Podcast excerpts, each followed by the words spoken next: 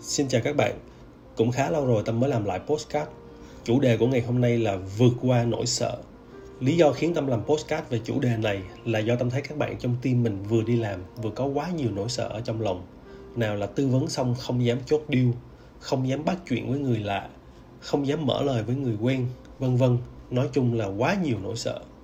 Lý do khiến cho chúng ta mãi chưa thành công là do nỗi sợ thất bại quá lớn hơn cái mong muốn thành công. Sau đây Tâm kể cho các bạn nghe vài câu chuyện mà Tâm được chứng kiến từ những tình huống có thật trong team của mình. Câu chuyện thứ nhất, sợ chốt deal. Có một bạn kia ngồi tư vấn thao thao bất tuyệt mấy tiếng đồng hồ, xong đứng lên chào nhau rồi mạnh ai nấy về.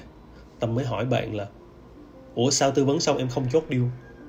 "Em không biết nữa, em sợ, em không biết nói gì hết." Bạn đáp: "Tôi hỏi lại, vì sao em tư vấn giảm cân cho bạn ấy? Vì em thấy bạn ấy vừa mập, vừa sức khỏe không tốt, nên em muốn bạn ấy giảm cân." Bạn vừa trả lời tôi với ánh mắt có gì đó tiếc nuối. Bài học khá là rõ mọi người ha. Chúng ta đang tư vấn để giúp bạn khách hàng kia vừa có sức khỏe tốt hơn, có thân hình đẹp hơn, nhưng mà chúng ta sợ. Phải chăng chúng ta đang đi tư vấn với cái tâm thế là tư vấn để bán hàng? Chỉ có cái suy nghĩ đó mới khiến chúng ta sợ sệt như vậy.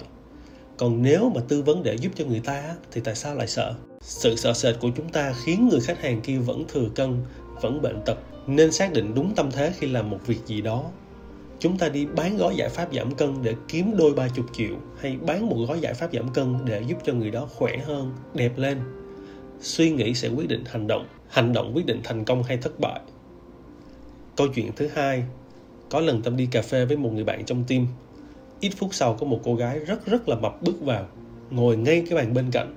Tâm mới hỏi người bạn đi cùng: "Bạn có dám qua bắt chuyện với cô gái ấy không?" "Không, sợ lắm," người bạn trả lời. "Vì sao bạn sợ?" Tâm hỏi tiếp. "Không biết nữa," bạn đáp. Đến nỗi chúng ta sợ mà không biết sợ cái gì, thì liệu là nỗi sợ đó có thật hay không? Hay do chúng ta tự dựng ra để hù dọa chính bản thân mình? Tâm lại hỏi tiếp một lần nữa: "Bạn sợ điều gì?" "Sợ người ta nghĩ rằng mình đang body shaming bạn." Lần này thì bạn ấy bắt đầu đưa ra lý do. "Đó là suy nghĩ của bạn hay là do cô gái kia nói với bạn?" Tâm hỏi tiếp. "Dạ, suy nghĩ của em," người bạn ấp úng đáp. "Bạn còn sợ điều gì nữa không?" "Dạ, sợ người ta từ chối," bạn trả lời. "Vậy nếu người ta đồng ý thì sao?" Tâm lại hỏi tiếp. Một sự im lặng xuất hiện. Bài học ở đây là gì? Thứ nhất, không hiểu sao mọi người cứ gieo những cái suy nghĩ tiêu cực trong đầu mình. Tại sao chưa tiếp cận đã nghĩ người ta sẽ từ chối mà không nghĩ người ta sẽ đồng ý? Thứ hai, sợ người ta chửi mình đang body shaming người ta, sợ người ta nhìn mình với ánh mắt hình viên đạn. Tất cả những điều đó là người ta nói với mình hay là mình tự suy diễn ra? Đã mắc công nghĩ, tại sao không nghĩ về những thứ tích cực? Những suy nghĩ tiêu cực có giúp cho chúng ta thành công được không? Sự khác biệt giữa người thành công và người chưa thành công là cách tư duy. Người thành công luôn suy nghĩ về những điều lạc quan, tích cực. Và ngược lại, người chưa thành công là do từ trong suy nghĩ đã sợ, đã bi quan, đã tiêu cực. Sự khác biệt giữa người thành công và người chưa thành công là hành động. Người thành công hành động, nếu chưa đạt thì họ có kinh nghiệm và nỗ lực cho lần sau. Và ngược lại, người chưa thành công sẽ coi đó là thất bại và họ cảm thấy xấu hổ, mắc cỡ, mặc cảm về chuyện đó trong khi chả ai nói đến mà họ tự nghĩ ra. Sự khác biệt giữa người thành công và người chưa thành công là nỗ lực và kiên nhẫn. Người thành công biết rằng để có một cái gật đầu, có khi phải có hàng trăm cái lắc đầu. Và ngược lại, người chưa thành công mới nhận được vài cái lắc đầu đã nản chí, bỏ cuộc. Mà như vậy thì không biết là với cái tính cách đó, họ có thể làm gì để có cuộc sống tốt đẹp hơn. Sự từ chối của người khác không định nghĩa con người bạn.